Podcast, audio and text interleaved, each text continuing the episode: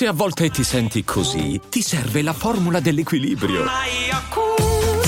Yakult Balance, 20 miliardi di probiotici LCS più la vitamina D per ossa e muscoli.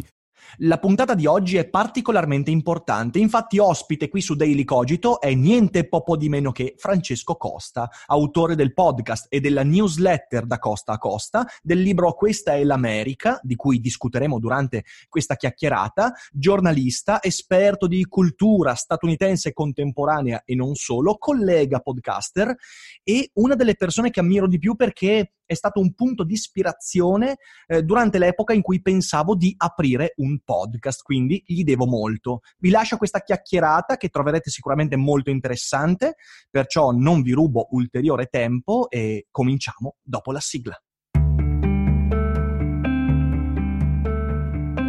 Daily Cogito, il podcast di Rick Dufer ogni mattina alle 7.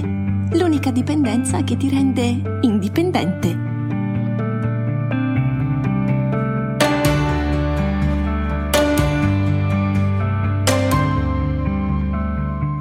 Ciao a tutti e bentornati anche quest'oggi qui su Daily Cogito. Io sono sempre Rick e ho l'onore e il piacere di avere un ospite e ci tengo veramente tanto a questa puntata perché dovete sapere che quando io ho lanciato il mio podcast, quello proprio del principio Philosopher So Good, il, diciamo così, l'antenato di Daily Cogito, uno dei punti di ispirazione di questo podcast era proprio il, form- il format podcast dell'ospite di oggi che è Francesco Costa. Ciao Francesco e benvenuto su Daily Cogito.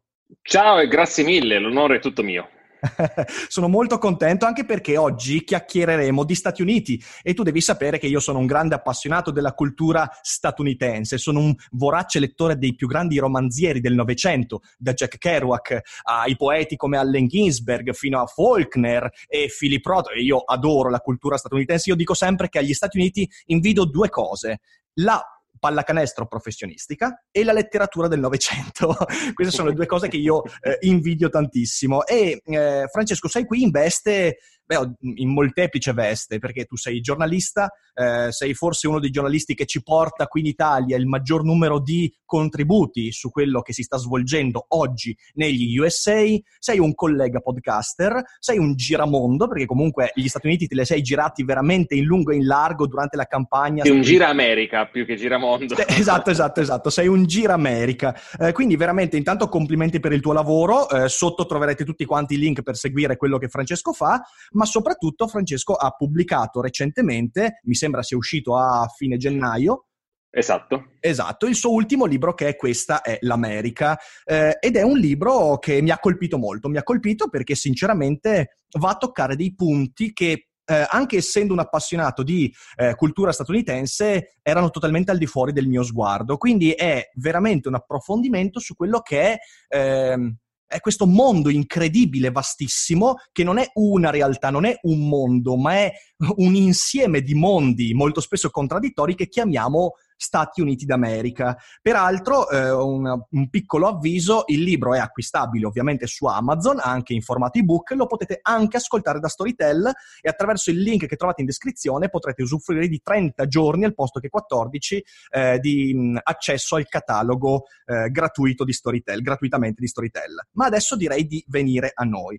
Questa è l'America, edizioni Mondadori ed è, in primo, in primo luogo, è un saggio di politica, eh, di, di, diciamo così, sì, di politica, un saggio di politica, politica, contemporanea che è stato in classifica ed è tuttora in classifica e già questo è un punto, insomma, abbastanza... È tuttora in classifica, sì, nonostante adesso, diciamo, sia anche complicato comprarli i libri, anche volendo, no? Le librerie sì, chiuse, eccetera, però è ancora in classifica, sarà ancora in classifica questa settimana, tra l'altro ed è vero, è un saggio, eh, de, insomma, che non sono i libri che si vendono più facilmente, un saggio su un paese straniero ancora più difficile, però, eh, come sai, avendolo letto, la politica c'è eh, nel libro, ma c'è anche molto altro, nel senso sì. che io non ho voluto fare un libro sulle elezioni, non si parla quasi per niente di queste elezioni che arriveranno, eh, è un libro che prova a raccontare gli americani, eh, chi sono gli americani, cosa pensano, cosa è successo agli americani in questi anni, che forma hanno preso la loro cultura, le loro vite, il loro rapporto con lo Stato, con le tasse, con le armi, con la sanità, tutte quelle cose che noi non capiamo sempre benissimo dell'America.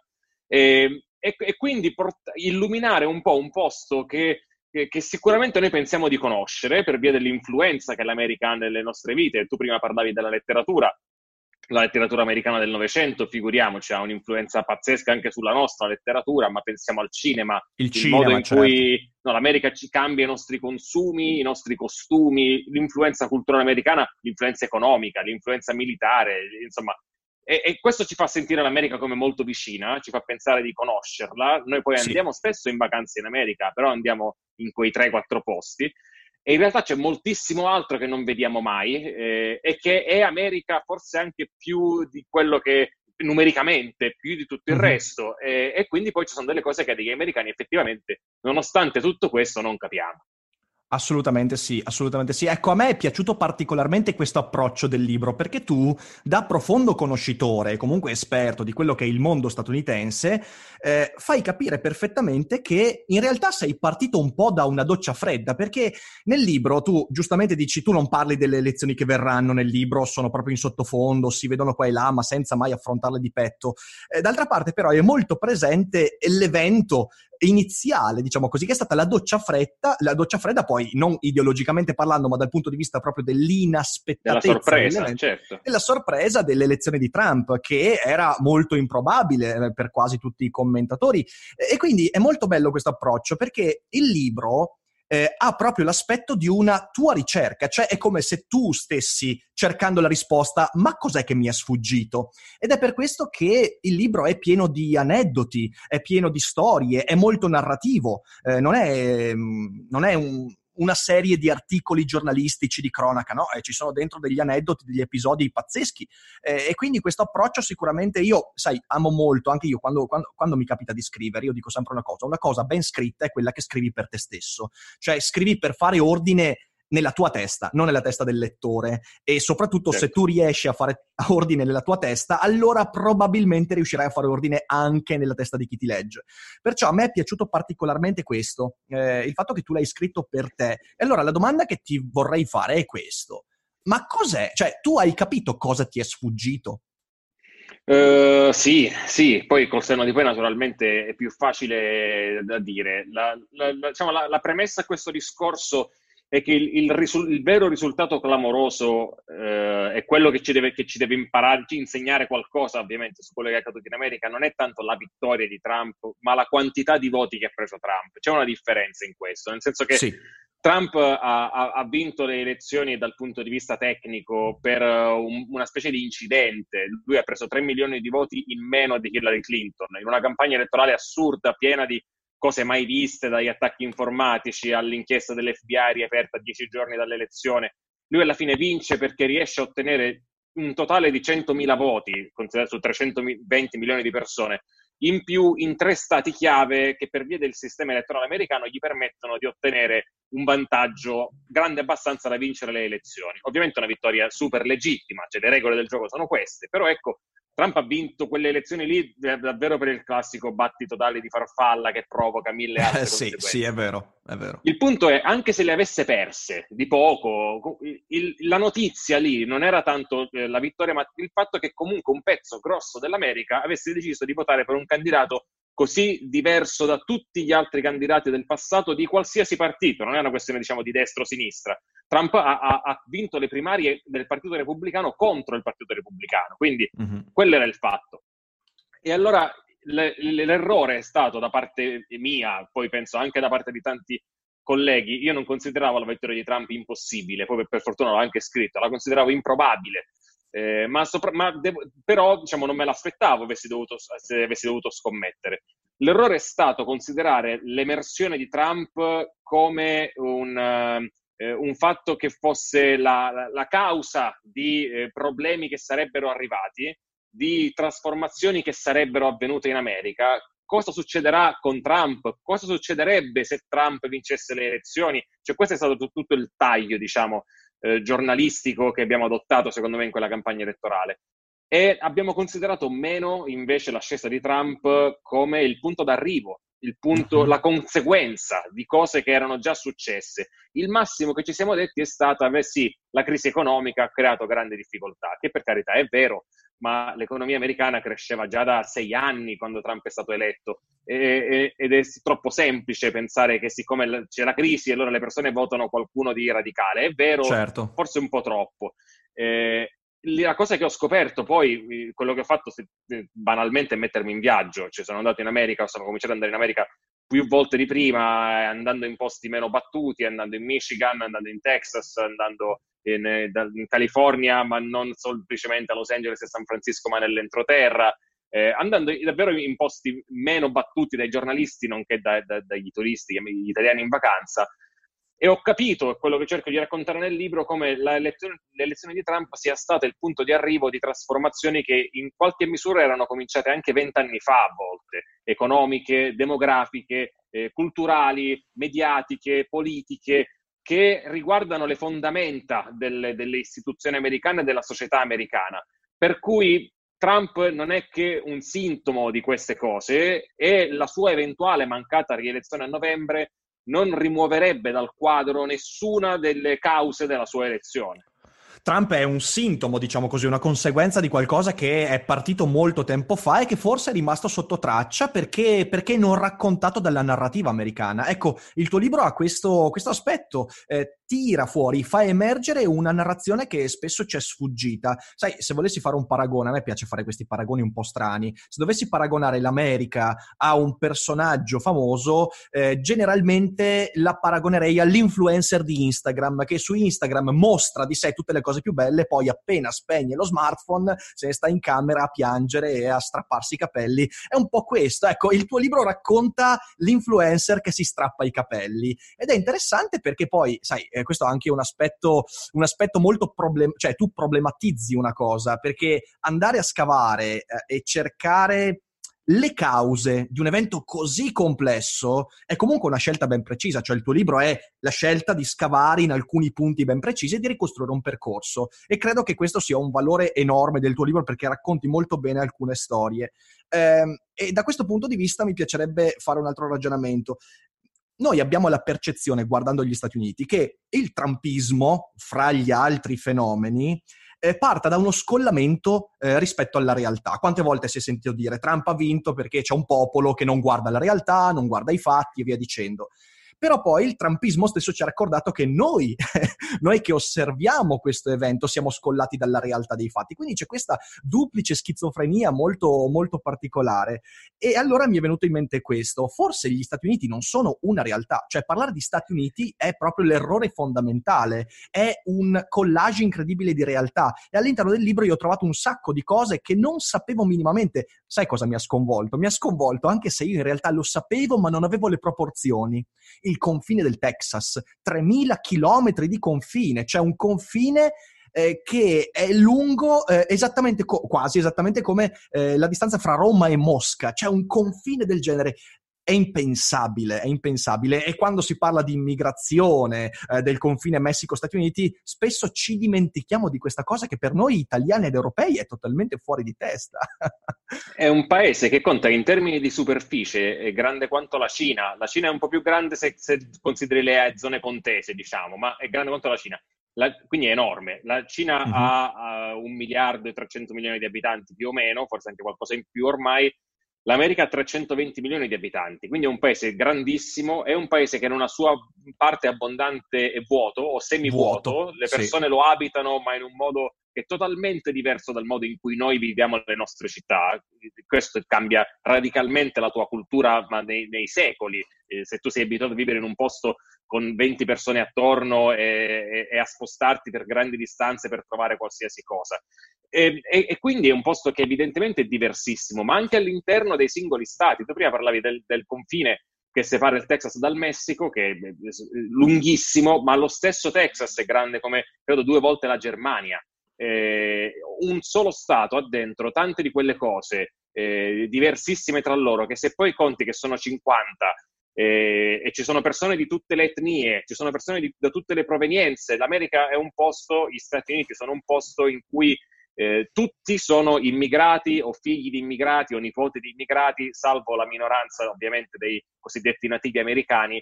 Tutti vengono dalla Germania, dall'Irlanda, dalla, dalla Cina, dal Giappone, dal Messico, dal mhm. Guatemala, da, da qualche, dall'Africa, da qualche parte del mondo, conservando non solo con un certo orgoglio, diciamo, identitario queste radici, ma conservandone poi certi tratti culturali. I, i, i latinoamericani statunitensi hanno molte cose in comune con i latinoamericani messicani. Eh, gli afroamericani, specialmente negli ultimi anni, stanno ris- riscoprendo tutti dei legami con uh, la cultura africana.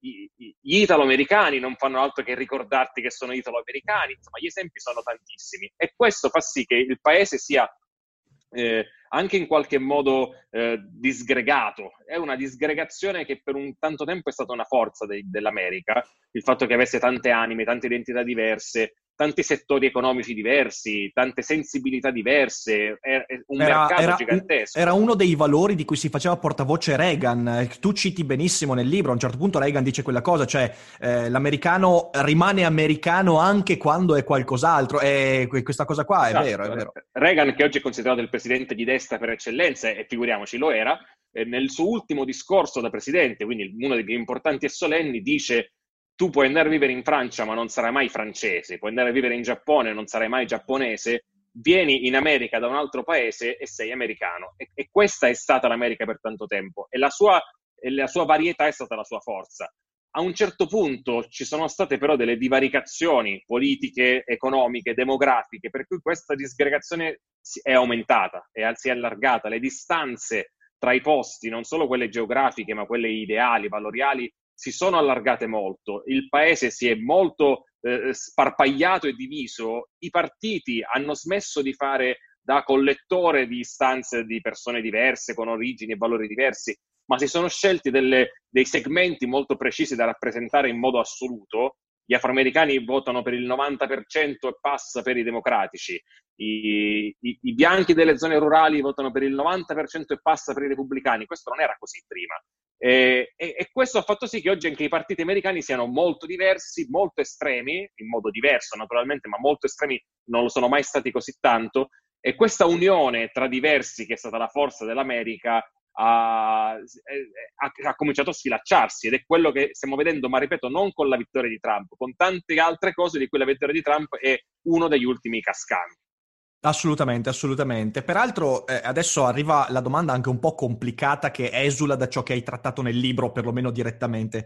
Eh, com'è che leggi la reazione degli Stati Uniti alla situazione che stiamo vivendo? Cioè, secondo te quello che sta facendo Trump, ma non solo, come stanno reagendo, è coerente con una narrazione che si è installata oppure eh, anche qui è, è, difficile da leggere, difficile da trovare le cause. Ecco. No, è, è, molto coerente purtroppo anche, perché dal governo federale, quindi il governo di Washington, sono arrivati dei messaggi molto contraddittori. Trump in una lunga fase iniziale, che però è andata avanti fin quando qui avevamo già in Italia la quarantena, ha detto non è niente di cui dobbiamo aver paura, questa epidemia rientrerà prestissimo, eh, poco più di un'influenza, insomma tutte le cose che poi abbiamo sentito anche qui, però insomma un, abbiamo, gli abbiamo dato un certo vantaggio per, per capire le cose di cui non hanno approfittato.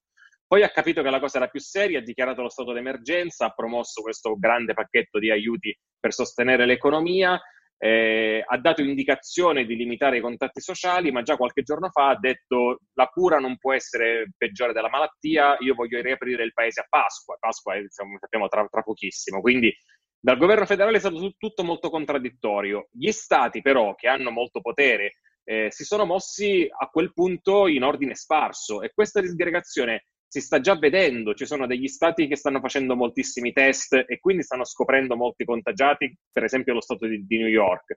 Ci sono degli altri stati in cui l'epidemia sta andando avanti, ma facendo pochissimi test non riesce ad avere un'idea di quanto stia andando avanti.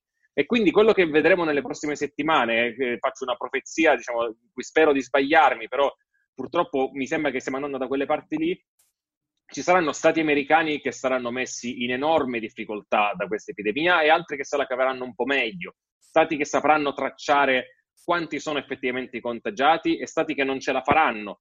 E questo non solo lo vedremo sulla base dell'iniziativa dei singoli governatori, ma se vuoi, e poi chiudo, questa è l'altra cosa interessante, dato che il Partito Repubblicano guidato da Trump all'inizio è molto minimizzato e oggi vede con fastidio le limitazioni a, all'economia, diciamo, perché fanno andare male l'economia e Trump poi su questo puntava per la rielezione, stiamo vedendo che gli stati governati dai repubblicani sono quelli che stanno reagendo con minore forza davanti all'epidemia, sono quelli che stanno facendo meno, mentre invece quelli governati dai democratici stanno facendo di più. E gli stati governati dai repubblicani demograficamente sono gli stati in cui ci sono più anziani, quello è uno dei motivi per cui i repubblicani vincono. E sappiamo che gli anziani sono i più vulnerabili a questo virus. Certo, certo. Eh, rischiano di incastrarsi delle tendenze politiche, demografiche, sociologiche, se vuoi, in questa crisi, tali da avere conseguenze molto gravi per un pezzo dell'America. Eh, questo sì, quindi è il, diciamo che il, il, prezzo della frammentazione è anche questo, che ognuno alla fine segue un po' la propria, la propria tendenza. Eh, e allora, eh, da questo punto di vista, eh, ti faccio una domanda un po' personale in questo caso rispetto al tuo, alla tua relazione con gli Stati Uniti. Come sei cambiato tu nel rapporto che hai avuto negli ultimi anni con la politica e la cultura statunitense? Eh, cercherò di essere più preciso. Eh, quando tu ci, intanto mi piacerebbe sapere come hai cominciato, cioè com'è che ti sei specializzato in questo tipo di narrazione narrazione. In secondo luogo, quando ti sei avvicinato, le tue, eh, le tue convinzioni precedenti, fossero politiche, religiose, filosofiche, di qualsiasi tipo, hanno trovato conferma oppure, oppure ti hanno fatto cambiare idea, hai cambiato le tue... Cioè, che, che relazione hai avuto con gli Stati Uniti dal punto di vista delle esatto. tue convinzioni? Bella domanda. Eh, io comunque ho cominciato abbastanza per caso, poi come tante cose della vita, stavo provando a fare il giornalista, era il 2007, mi ero appena laureato eh, laureato in scienze politiche, quindi interessato comunque alla politica estera, alla politica internazionale, ma senza un, un, prediligere per forza quella americana.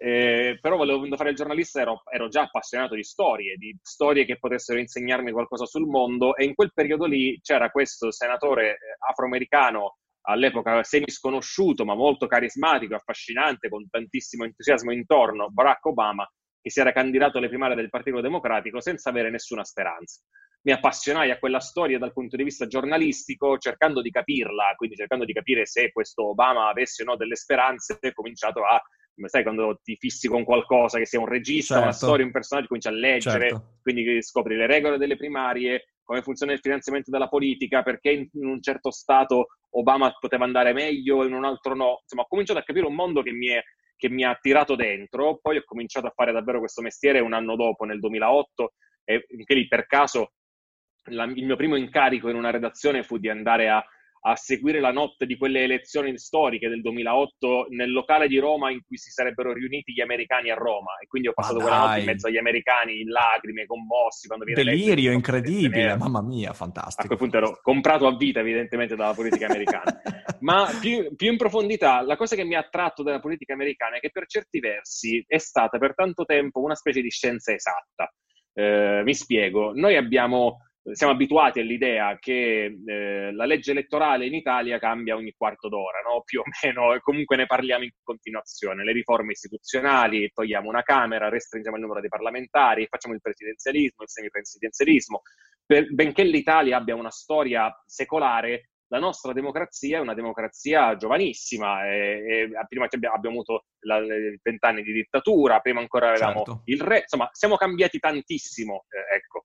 Eh, e la nostra politica è tuttora super imprevedibile. Nascono nuovi partiti in continuazione. Uno dei partiti più anziani del nostro Parlamento è la Lega, che non tanto, ma 25 anni fa era il partito più giovane del Parlamento. Insomma, veniamo da questo tipo di ambiente.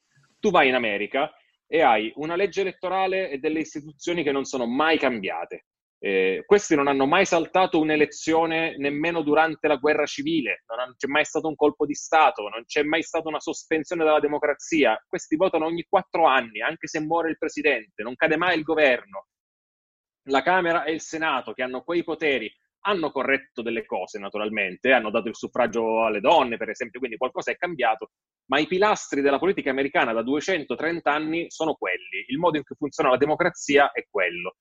E questo fa sì che ci sia una tale eh, quantità di precedenti, di cose che tu puoi andare a vedere per capire cosa succede nel presente, che è, è, molto divertente, molto affascinante, molto interessante provare a capire la politica americana, perché i partiti sono due, perché il sistema è maggioritario, perché davvero hai una tale quantità di dati, di, di demografia, eh, di, di, storie che ti permettono di capire il presente con un sacco di pezze d'appoggio, se vuoi.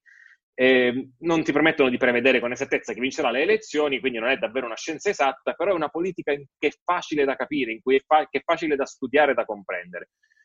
Cos'è cambiato quando ho cominciato ad entrarci davvero dentro? Che tanto diciamo, io cerco di osservare gli americani nel modo meno giudicante possibile, non perché non siano giudicabili poi, figuriamoci, ma perché mi, mi piace l'idea di essere eh, neutro, cioè certo. di eh, non andare in America col mio filtro dei miei valori che, sono, che ci sono e ci sono perché sono nato in Italia e non lì. Senso, è facile dire che gli americani sono matti perché sono tutti armati, perché non hanno la sanità universale. Io non farei mai a cambio con le loro leggi sulle armi o con il loro sistema sanitario.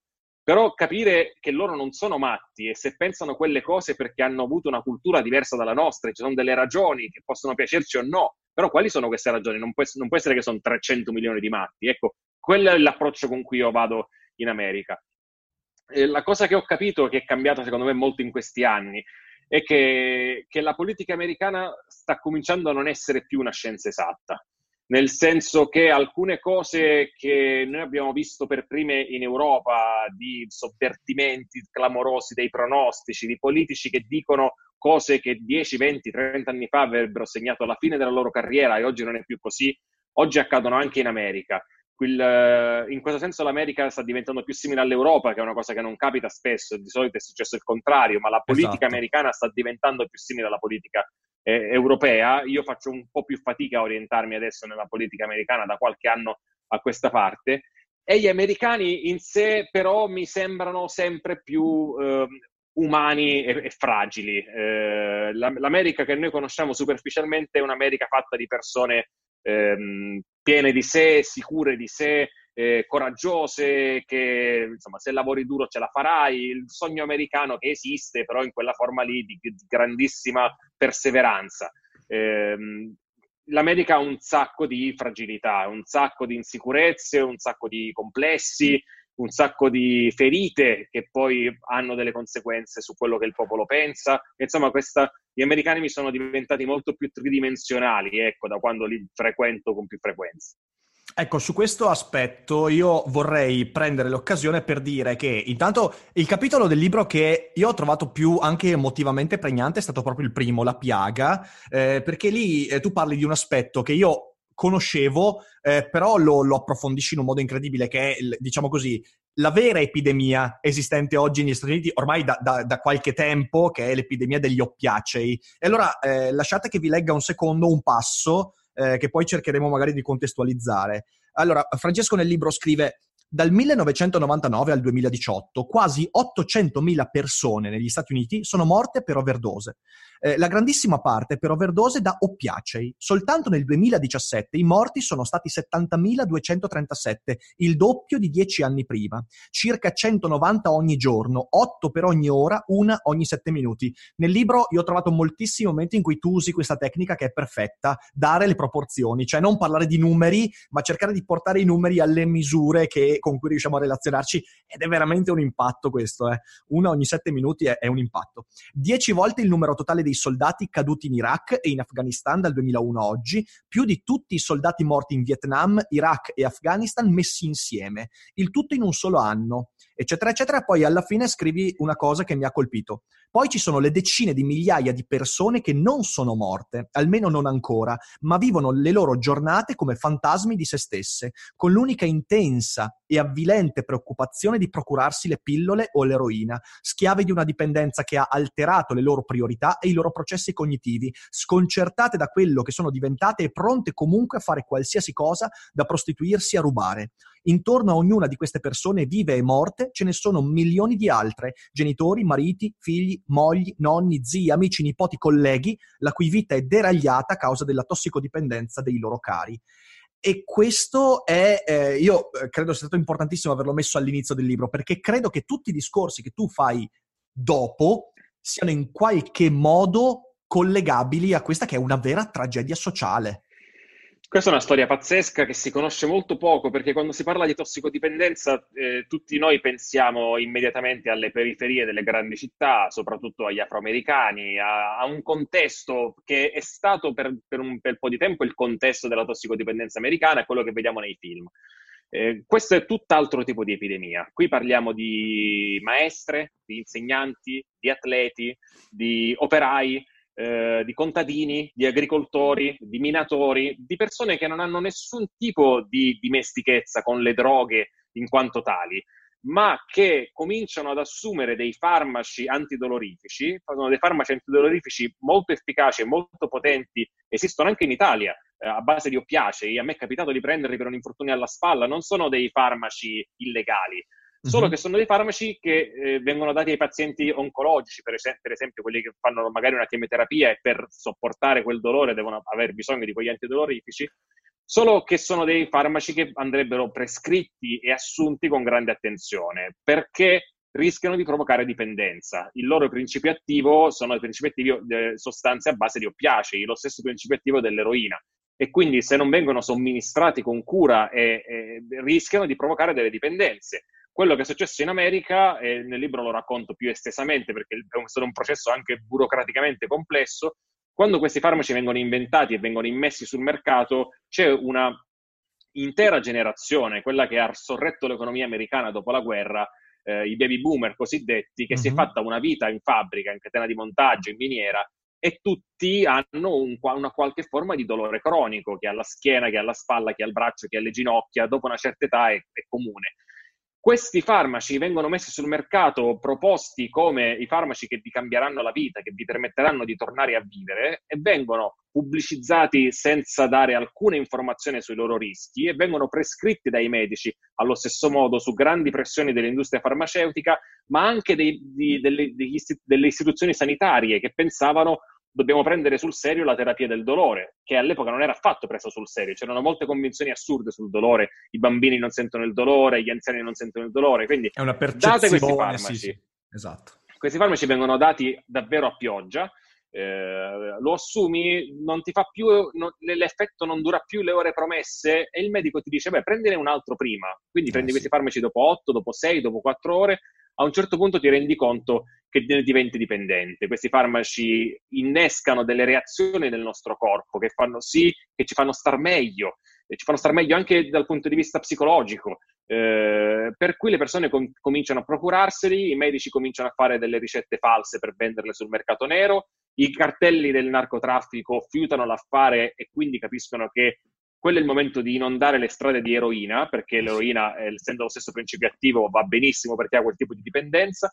E gli americani si ritrovano ogni anno ad avere un numero di morti spaventoso, più dei morti per le armi, più dei morti per gli incidenti stradali di overdose, in comunità che non erano pronte ad affrontare questo problema, cioè non nelle periferie che fanno i conti da anni con la tossicodipendenza dei giovani, ma in comunità rurali in cui la tossicodipendenza è una cosa da nascondere, è una colpa, eh, in cui i medici stessi non sanno come affrontare questa situazione e pensano che bisogna rimbrottare e sgridare la persona che ha una crisi d'astinenza. E con la complicità naturalmente gigantesca delle case farmaceutiche che hanno fatto montagne di quattrini finché qualche anno fa le cose non sono cominciate a cambiare, oggi le cose stanno un po' migliorando, ma per dire un ultimo dato che dà la dimensione del, del disastro, in America per tre anni consecutivi è diminuita l'età media delle persone, la prospettiva eh sì. di vita. Non, è, non, era mai successo prima, l'unica altra volta che era accaduto, in tempo di pace, l'unica altra volta che era accaduta era negli anni in cui si sono sommate la prima guerra mondiale e l'influenza spagnola. ed è accaduto in questi ultimi tre anni, salvo il penul- diciamo, dal penultimo a, a ritroso, a causa di questa epidemia.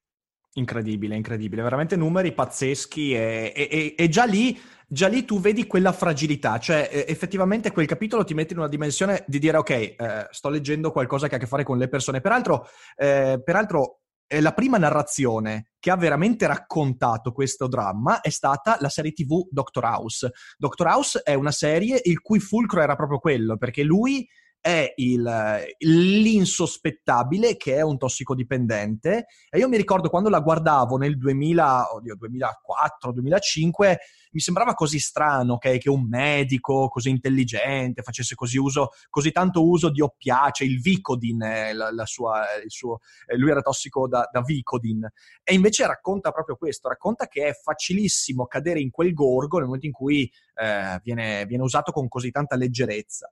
Eh, c'è una frase, vorrei andare verso la conclusione, leggendoti una frase di Borges che mi ha sempre eh, dato molto da vicino alla dimensione di quello che sono gli Stati Uniti, perlomeno per come li ho sempre concepiti io. Eh, Borges scrive, eh, oh, si parla degli anni, fine anni 60, quindi lui scrive una cosa sbagliatissima all'inizio, fa, mentre la Russia si prepara a con- conquistare il mondo, cosa che poi non è andata esattamente così, quindi mentre la Russia si prepara a conquistare il mondo, l'America, intralciata dalla superstizione della democrazia, non vuole decidersi a diventare un impero. Io ho sempre immaginato l'America, eh, anche nella sua autonarrazione del ranger del mondo, di della, della, potenza che tiene ordine in tutto il mondo, eh, come l'impero delle buone intenzioni, cioè a differenza dei colonialisti che comunque eh, ammettevano di andare in giro per il mondo anche per un proprio vantaggio personale, la narrazione autoimposta degli Stati Uniti è sempre stata quella di noi andiamo là però per fare del bene agli altri. E allora la domanda che ti faccio è questa, ed è l'ultima domanda, eh, eh, però mi interessava tantissimo. Secondo te è pensabile un futuro in cui gli Stati Uniti si ritireranno dal ruolo che hanno ricoperto negli ultimi 150 anni? È un mondo pensabile sì. questo? Eh, sì, eh, non escludo che lo stiamo già cominciando a vedere. Eh, mi spiego. L'America ha avuto questo ruolo di guida soprattutto nella seconda metà del Novecento, dopo la seconda guerra mondiale. Non è un ruolo di guida che è stato esente da macchie, figuriamoci. L'America dopo la seconda guerra mondiale ha fatto la sua dose di eh, nefandezze in giro per il mondo, la politica estera americana è stata spregiudicata e aggressiva, come sappiamo, anche al costo di tantissime vite umane. Uh-huh. Ma l'America ha sempre avuto nella sua narrazione interna, ma anche esterna, eh, l'idea di noi siamo quelli che, fa- che, lo facciamo per il bene di tutti, noi comunque di- difendiamo la-, la libertà, la democrazia, i diritti umani. Ed è vero che con tutte le macchie del caso, l'America ha sempre avuto quello come obiettivo finale quando succede qualcosa di disdicevole, per usare un eufemismo, penso, non so, le torture nelle carceri di Abu Ghraib, eh, l'America è, è, è, molto proattiva nell'intervenire, cioè nel giro di qualche anno abbiamo il, il, report sull'inchiesta, conosciamo i nomi e i cognomi degli agenti della CIA che hanno torturato anche durante gli interrogatori, eccetera, abbiamo i film che raccontano questa storia. Non è scontato, pensiamo all'Italia e ai misteri per cui da 40 anni non sappiamo ancora, no? dalle Brigate Rosse, mm-hmm, Ustica. Certo. Eh, loro hanno mo- un modo molto sano, secondo me, di mettere tutto eh, in piazza quando le cose non vanno, ed è capitato a loro naturalmente che non andassero, mantenendo questo ruolo di perno. Loro eh, scop- finisce la seconda guerra mondiale e lanciano il piano Marshall. La Birmania vuole uscire dalla dittatura militare e li riempiono di soldi. Naturalmente sono soldi che l'America dà diciamo, a fondo perduto, sapendo che però quell'accordo, quell'accordo economico fa sì che il paese entra in una sfera di influenza geopolitica, certo. commerciale, arrivano le basi militari e si entra in un'alleanza. E, questa è stata l'America per la seconda parte del Novecento e fino a poco tempo fa. Con l'elezione di Trump è cominciata già una ritirata dell'America dal mondo, non è detto che sia definitiva, però è cominciata. Lo vediamo nel nostro piccolo da come il caos in Libia non è più stato governato dal momento in cui gli Stati Uniti si sono arretrati, hanno detto non, non ce ne occupiamo più e in Libia l'Europa non è stata ancora in grado di trovare il bandolo della matassa, come si dice, ma lo vediamo come l'America si è tirata fuori dall'accordo sul nucleare iraniano, dall'accordo sul clima di Parigi. L'America ha detto fate voi, non ci interessa più. Questi accordi, Iran e, e Parigi sul clima, erano stati fatti dall'America, cioè l'America era stato il paese che si era sbattuto per mettere intorno al tavolo gli altri paesi e trovare questi accordi. Oggi con Trump non succede più e cosa stiamo vedendo in questi giorni che secondo me è super interessante?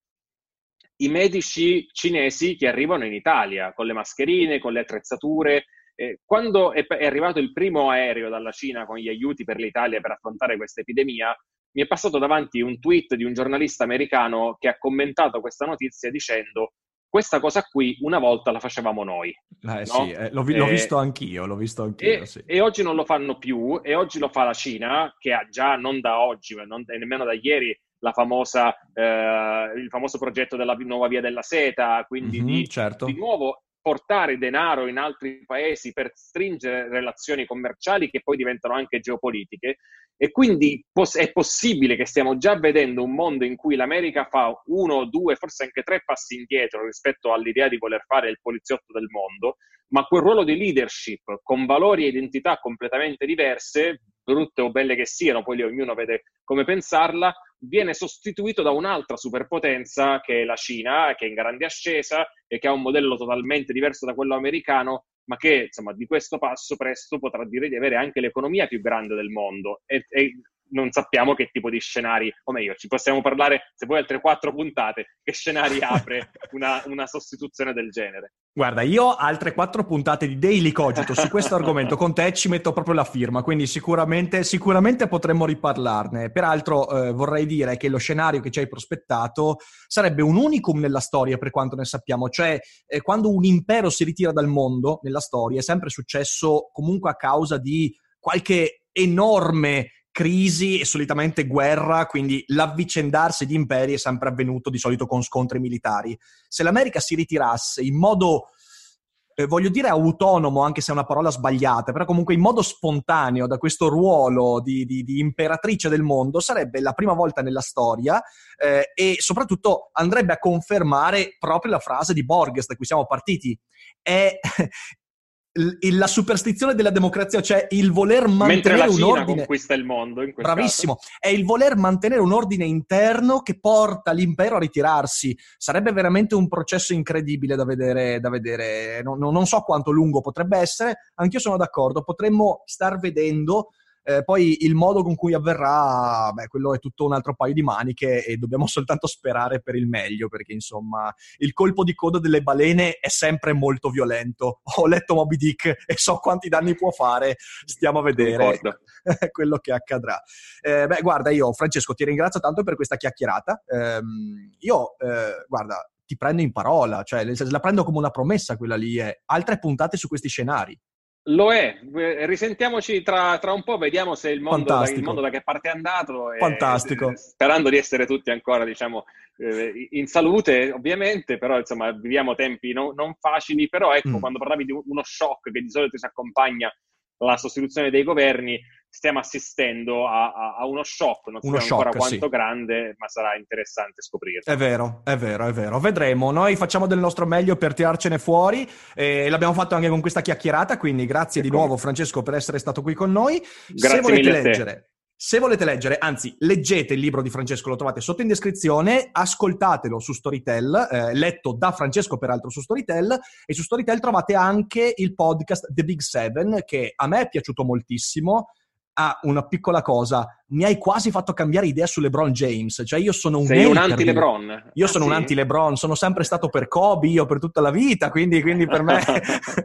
però, però, il podcast su LeBron mi è piaciuto veramente tanto. E niente, quindi. Eh, sotto tutti i link, mi raccomando, seguite anche la newsletter, il podcast di Francesco e vi auguro una buona giornata, teniamo duro, mi raccomando, e come sempre non dimenticate che non è tutto noia ciò che pensa. E adesso un bel caffè finito.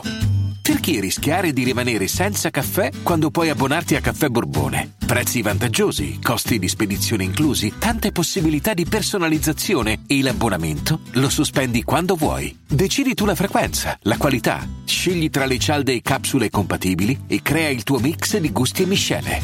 Mai più senza caffè con l'abbonamento Caffè Borbone. Tutte le info su caffèborbone.com.